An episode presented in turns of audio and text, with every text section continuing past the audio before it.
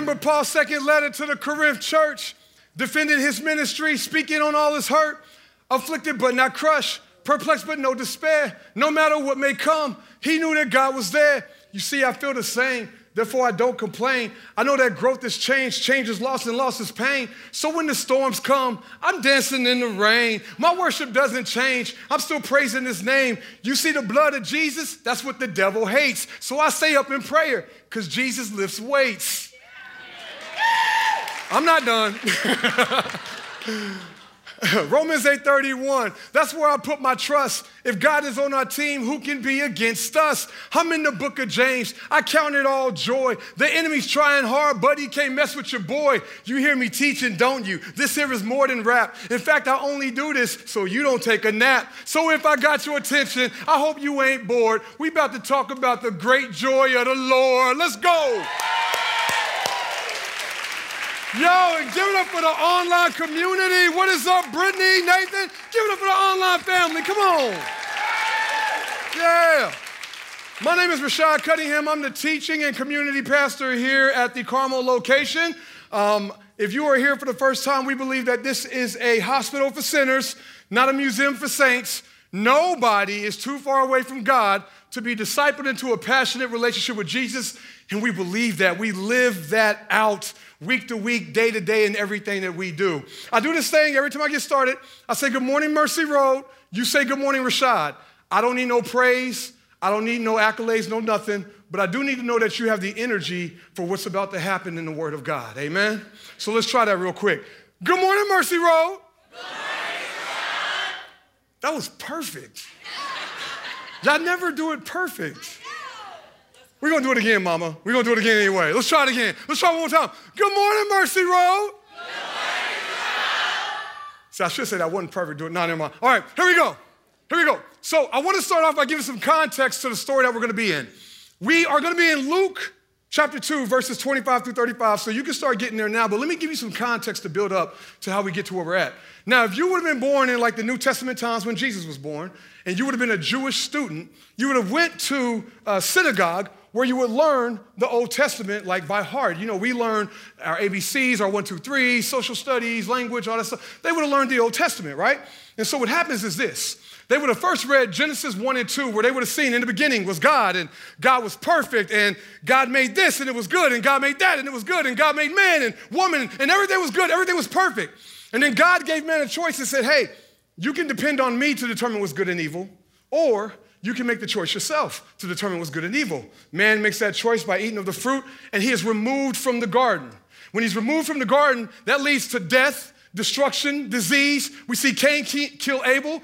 And the rest of the uh, first five books of the Bible simply tell the law of God for how to be perfect to get back in the garden. You would have read this as a child, like, man, things were perfect. Why did it get messed up? And after it got messed up, here's all the things that you need to do 613 commandments. Some of them say do, some of them say don't, so that you can get back to the garden where there was no pain, no tears, no disease, no destruction, no racism, no killing, no murders, no nothing. But then you find out in a lot of the remainder of that Old Testament, from the book of Joshua all the way to Esther, that Israel just couldn't get right. You, as a child, as a Jew, as an Israelite yourself, would have read this and been like, man, like I'm looking at my ancestors and they just couldn't figure it out. They just couldn't get right.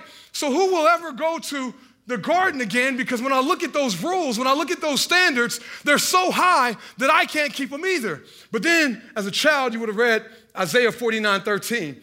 Shout for joy, O heavens, and rejoice, O earth. Break forth into joyful shouting, O mountains, for the Lord Look at that, the devil. All right, for the Lord has comforted his people and will have compassion on his afflicted. You would have read Isaiah 51 3. Indeed, the Lord will comfort Zion, and he will comfort all her waste places. In her wilderness, he will make like Eden, and her desert like the garden of the Lord. Joy and gladness will be found in her, thanksgiving and the sound of melody. Then you would have read 52 9, where it says, Break forth, shout joyfully together, you waste places of Jerusalem, for the Lord has comforted his people, he has redeemed Jerusalem. And you would have memorized these things, and you would have known them word for word. And this would have been the only thing that you had that would tell you that you could get back to the garden somehow, this prophecy of Isaiah or some of the other prophets. And so when we come to Luke 2 25, it says, And there was a man in Jerusalem whose name was Simeon. And this man was righteous and devout. Righteous meaning he believed God. Righteousness in the Old Testament is the same as it is in the New Testament. If you believe God is considered as righteousness. And so he would have been reading these Old Testament scriptures, right? And he would have came across some of these promises and he would have believed that there's a way to get back to the garden. He would have believed that there's a way to get back to the things that was not broken. And it says, and this man was righteous and devout, looking for the consolation of Israel, or as we know, for the comfort of Israel. He was searching for something. He was looking for something. He believed that God had a solution to get back to the garden, to get back to when things weren't broken and all messed up. And so he spent his whole life searching for that. And when, we, when we're introduced to him in the Bible, it says Simeon was righteous and devout, and he was searching for comfort. My first point today is that the great joy of the Lord is the source of our search. It's the source of our search. Anybody got a remote control to their TV that has feet? No, no, just me? Okay, okay. See, I, will sit down and I'll, I'll change the channel and put it down, and, and these little micro feet get up and put it somewhere else that I didn't put it, right? And so what happens is, see, the problem is I don't like to get up to have to go to my TV to change the channel, right, sis? And so I, I even though what I want is this end result of the channel changing without me getting up, the source of my search is the remote control, not the channel change, right? It used to be my daughter, Genesis, and she'd come all the way from her room, hey, turn the TV for me, right? But I don't have that option. She's in college now. So, so when I go looking for something, I'm looking not for the end result, but for the source that gets me the end result, right? Y'all, y'all, y'all catching that? Y'all catching that? Many of us today are searching for something happiness, joy, love, relationship, healing, all these things. And so we, we go searching, but we don't even know what we're searching for. So we end up with all these substitutions. We got pills and alcohol and drugs and relationships. And we think that these things are going to give us this joy that's everlasting, but that joy is temporary because we don't know what we're supposed to be searching for. Simeon believed the word of God and said that the source of the search was the joy of the Lord, the comfort of Israel. See that word consolation? I got a small vocab. I don't know what that means. Right? I was like, consolation, that's a big word to me. Con- consolation. Is that like the stars, like constellation? No, that ain't it, right? And so I went back into the Old Testament to kind of look at it. See, I used to play basketball back in the day. And back in the day when I played basketball, I played for this team called the Hendricks County Hoopsters, right? And we were from Hendricks County, and I was from Haughville, right? And so, like, it was an all white team, and I was like, man, I'm gonna be the best player. I had all my pride and all these stereotypes that shouldn't matter, but I had it, okay, I had it. And we would go out to these far out, far out places like Avon. And, um, and, and so, and so when I was out there, we would play these other teams that were pretty much predominantly white as well. And I'm like, man, I'm about to dominate and be the MVP. They don't even got an MVP award, but I'm gonna win it because I'm bad. And we would get out there and it's a one, it's a one, you know, one game elimination. If you lose, you're out. And, and we lost first game. First game, and, and then they had this thing called a consolation tournament, right? And I don't want to play no consolation tournament. I'm a winner. We lost because of them, even though it's because of me. And so, like, we would play the consolation tournament, and I didn't know what that meant until I became a coach myself, right? Pops, like, I became a coach, and my daughter played basketball. And so we would drive even further out, like Danville, right? And, and we would go really far out, and we would spend all this money to get a, to be a part of this tournament. And then if we lost the first game, I would feel defeated. Like, we spent all this money, we got these parents to come out here, all just to lose the first game, sis. And they'd be like, Coach, Coach, don't worry about it. We have a consolation bracket. And I was like, what does that even mean? Like, you keep telling me this stuff. And it's like, well, when you've been defeated, it gives you hope for another game. Ain't that good, sis? Look at this. Look, consolation of Israel.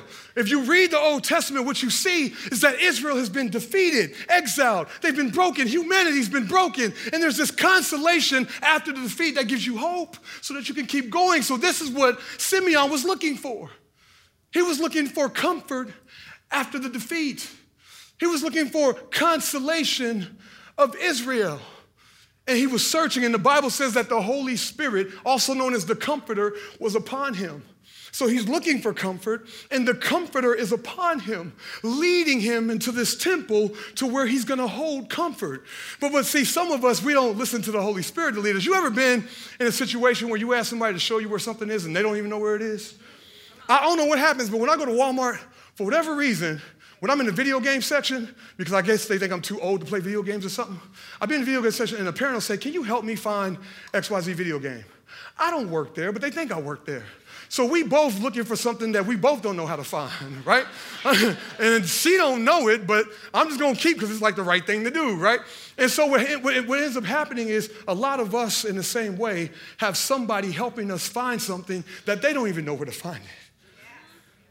You're looking for the joy of the Lord, but you're looking at the strip club and at the porn, and you're looking into your job and your success and your education, you're looking into your popularity and your, your platform and all this, and none of those things are gonna get you to the actual source of the joy of the Lord, which is Jesus. So I have to ask you, like, do you even know what you're looking for? Do you even truly know what you're looking for? Because you keep ending up at these places of this temporary joy, but it's not eternal joy. And it's because the source of what you're, you're holding on to is something that can be taken from you. We just talked about contentment two weeks ago. It can die, it can be taken from you, you can lose it. And so you've made this the source of your joy. And you wonder why a couple weeks later you're depressed, or a couple years later you're upset, or a couple, a couple decades later it fails you. It's because it's not eternal joy. That comes from the source of the Lord, and it's the joy of the Lord. Amen, somebody. So look at this, y'all. The Bible says, and he came in the spirit into the temple. And when the parents brought in the child Jesus to carry out for him the custom of the law, now what happens is back then, um, after Jesus would have been circumcised, which would have been seven days later, which is according to the custom of the law, a woman would have had to wait 33 more days before she could enter the temple. So this is like day 40, so she can go in and have her, like it's her ceremonial cleansing, okay? And so she's in here. She don't know Simeon. Simeon don't know her. But because he's being led by the Spirit, he's being led by the Comforter to comfort. He just happens to be in the temple at the same time that Mary's there for her cleansing. Just happens to be, right? No, that's God at work, right?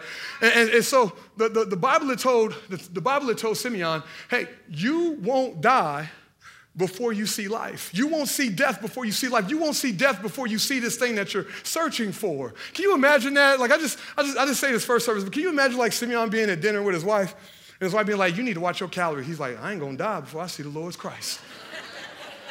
I'm gonna eat what I want." right? I just, I don't know, that's in my head. But anyway, and, and, and he came in the spirit into the temple, and when the parents brought in the child, Jesus, to carry out for him the custom of the law, then he took it to his arms and blessed God and said, Now, Lord, you are releasing your bond servant in, to die in peace. Like he's been searching all his life for this comfort, this solution, this consolation, this answer to the problems of life, not just for him, but for his people. He's led by the Spirit into this temple, and there's probably more than just one baby there, but there's something about this baby that stands out. There's something about this child.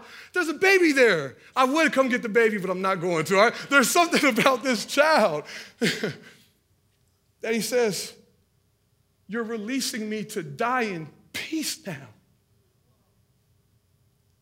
See, the great joy of the Lord is the source of our solutions. That's my second point.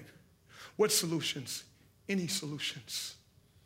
He looks and he says, this is what I've been searching for. This is what you promised in the Bible. This is what you told me in the Old Testament that there was going to be a Messiah, that there was going to be a Savior, that there was going to be a deliverer. And the Holy Spirit has led me into here. And there's something about this child that's different. I see all the solutions to all the problems in the world right here. And he says, I can die in peace now, knowing that you have fulfilled your promise, not only that was in your word, but told me I wouldn't even be able to die until I saw him. And now I can die knowing that I've seen him. And so the joy of the Lord becomes the source of our solutions. I don't know about y'all, but anybody grow up where their mama had like a magic potion that made everything better? Uh, for my mama, you know this, Deja. My, my mama, it was Vicks, right? Vicks Vapor Rub, right, Deja? Right? If I was coughing, put some Vicks on your chest. If my lips was chapped, put some Vicks on your lips. If my nose was running, put some Vicks on your nose. If my arm was broke, put some Vicks on your elbow, right? Vicks was supposed to make everything, and I don't know why, but in my little young mind, it did. Vicks Vapor Rub, go look it up if you don't know what I'm talking about. But, but I would put Vicks on everything. Then I got a little bit older. And then my bank account was broke. Vicks didn't fix that. And my wife was mad at me. Vicks didn't fix that either, right?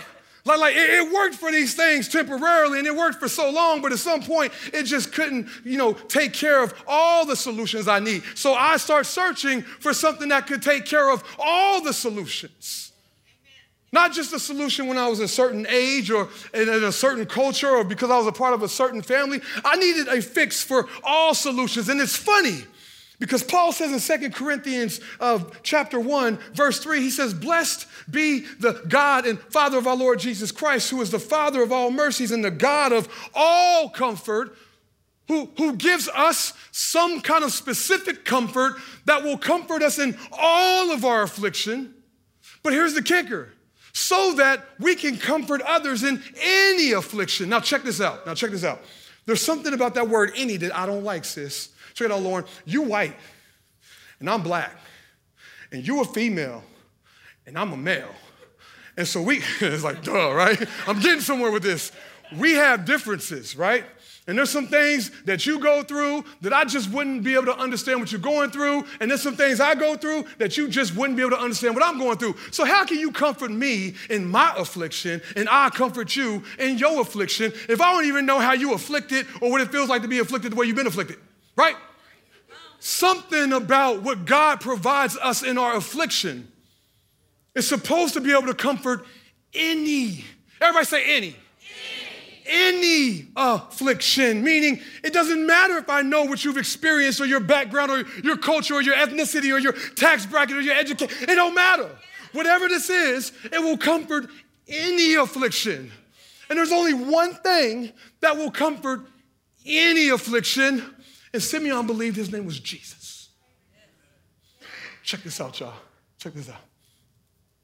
It says, when he walked in and said that, you know, you're releasing your bondservant to depart in peace according to your word, he says, For my eyes have seen your salvation. Now look at this, y'all.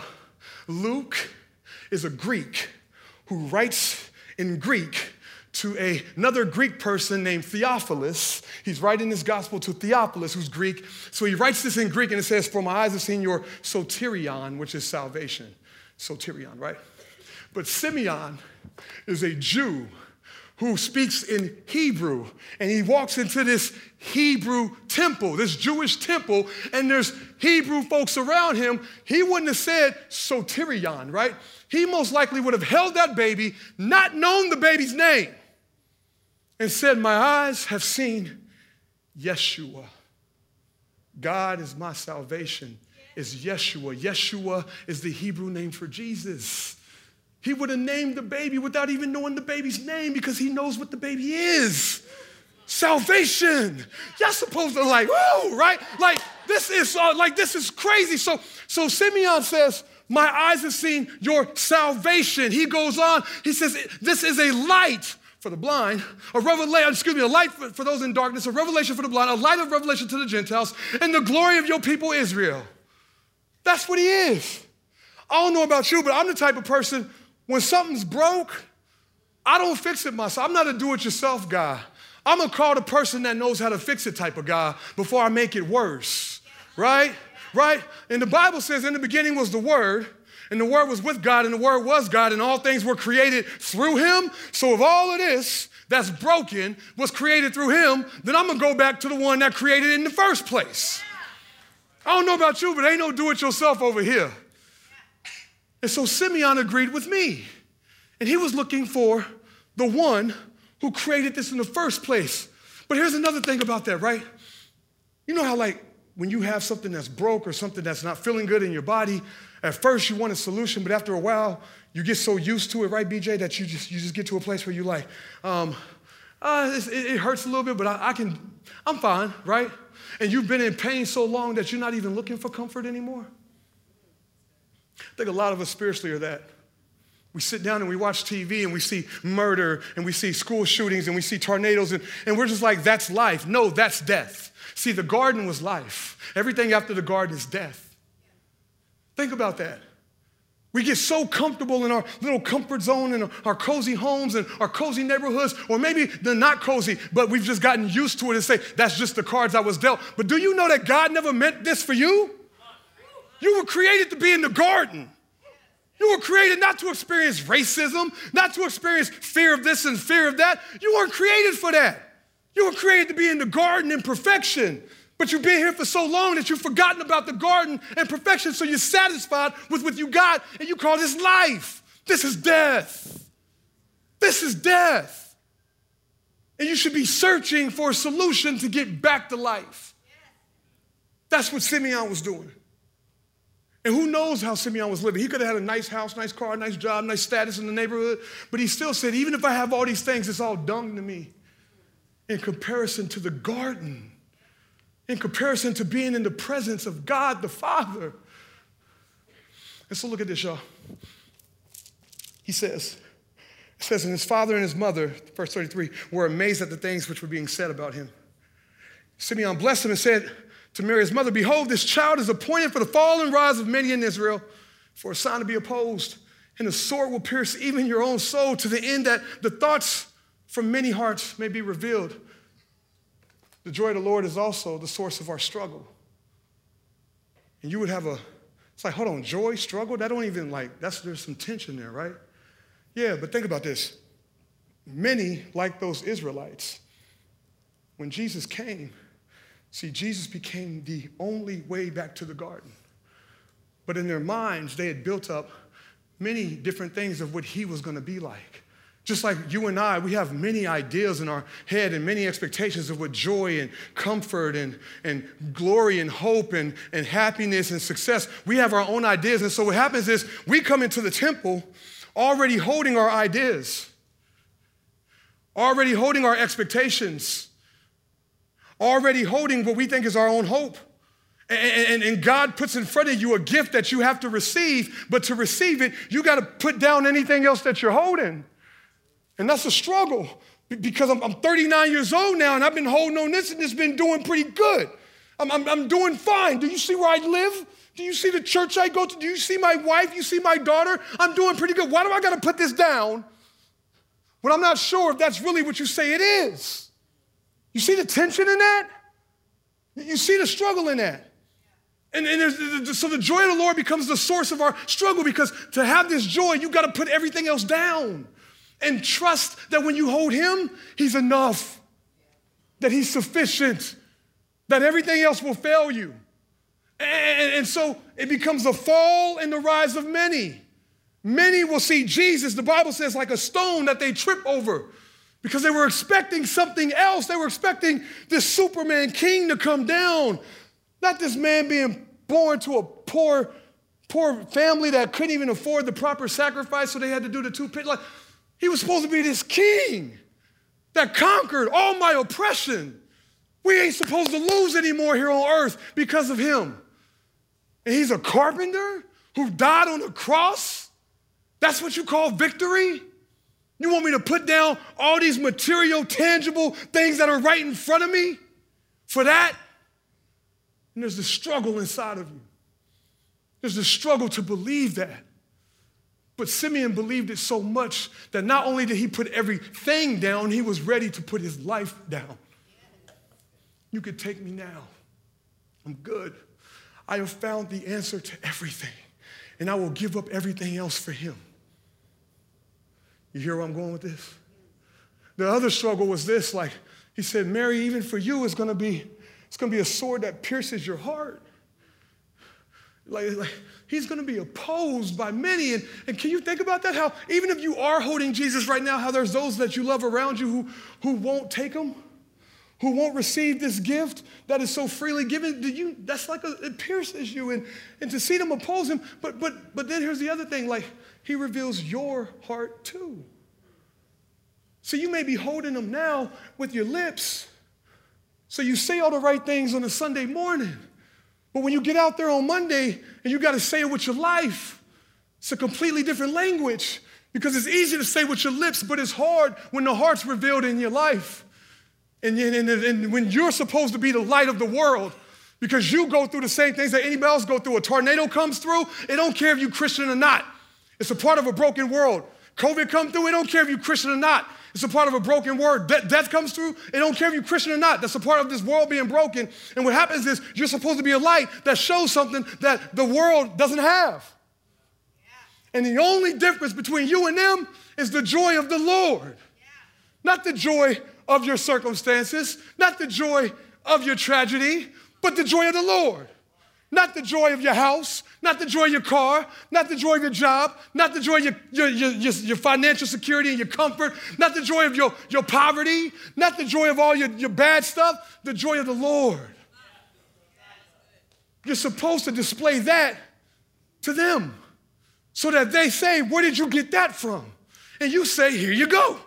I got something to spare, right?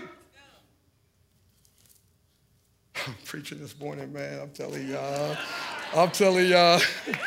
I feel it, y'all. I'm telling you. I feel it. And so I want to end it with this Nehemiah 8. It's a big jump here. Now remember, in, in anything from Joshua to Esther, you're reading the history of Israel, of how they've, they've been removed, humanity has been removed from the garden.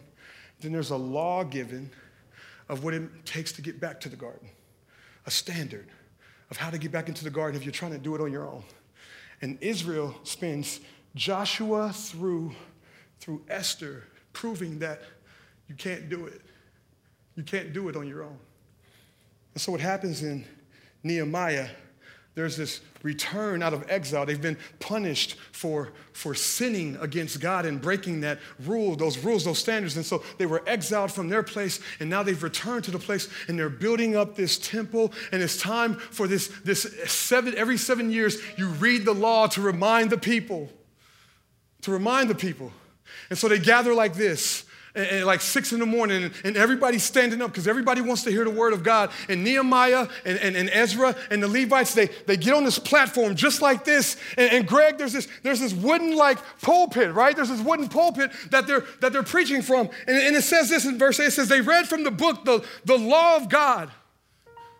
Remember, Genesis 1 and 2 is a part of the law where you read what you had perfection. And the rest is telling you what you have to do to get back. And so they read this and they were translating to give the sense so that they understood the meaning. In other words, it was written in Hebrew, but these people have been they've been removed from their nation, from their country for so long. They were speaking another language was their first tongue, and so they're translating into that Aramaic language. Then Nehemiah, who was the governor, and Ezra the priest and scribe, and the Levites who taught the people said to all the people, This day is holy to the Lord your God. Do not mourn or weep. For all the people were weeping when they heard the words of the law. Why? Why were they weeping at the reading of the word of God? Because when they understood it, it showed that there was no hope. When they thought about what they were coming out of, even coming out of exile, it still wasn't the garden. I look at you. I, am the benevolence leader. I, am I'm, I'm over the counseling. I'm, in, I'm over the prayer team. So I get a lot of your emails. I get your text messages. You've sat in front of me, broken.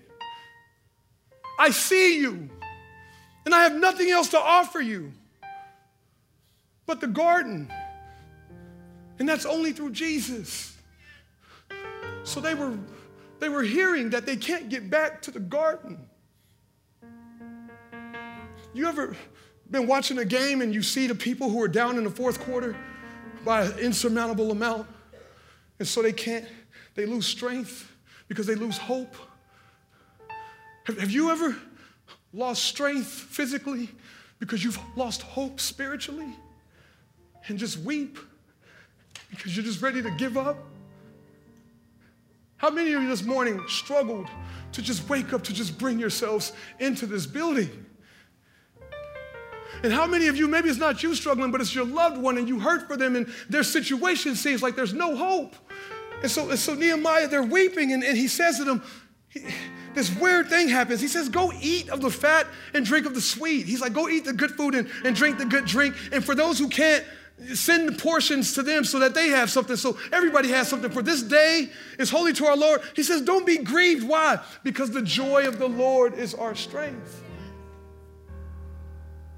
I want you to think about that. Just come in with me real quick. Just come in. I, I'm struggling as I look at the world. I, I, I can't not watch the news. I, I can't. and, and I see in Indianapolis murder after murder after murder. And it's not just another person dies every day for me, it's not the way it was meant to be. And my daughter is struggling as she's trying to adjust to college, and my wife is struggling, and I'm struggling. And so many of you, whether you want to tell me or not, you know you're struggling. You were not meant to live in this world. So, something that doesn't work the way it's supposed to work is broke. This is not the way it was supposed to be. How do you not weep? How do you not become hopeless? How do you not lose strength when you see what's going on around us, what's going on in your own life? So, how do you wake up? How do you go another day? How do you love those who don't even love you back? How do you come and worship on a Sunday morning? How do, how do you do any of this? The great joy of the Lord is the source of our strength. You see, I, I, I read Revelation 21 4, and it tells me that because baby Jesus came and because Simeon held him and because everything Simeon said was true, that this baby will be the reason that there will be no more tears, no more pain, no more suffering, no disease, no destruction, no division, all the things that we're experiencing now, it basically tells us that the end is the beginning, the garden. And so, this song we're about to sing, that maybe you've never heard before, you know how we do this. I, I, my last point is them. And when Isaiah gets up here, there's these words he says.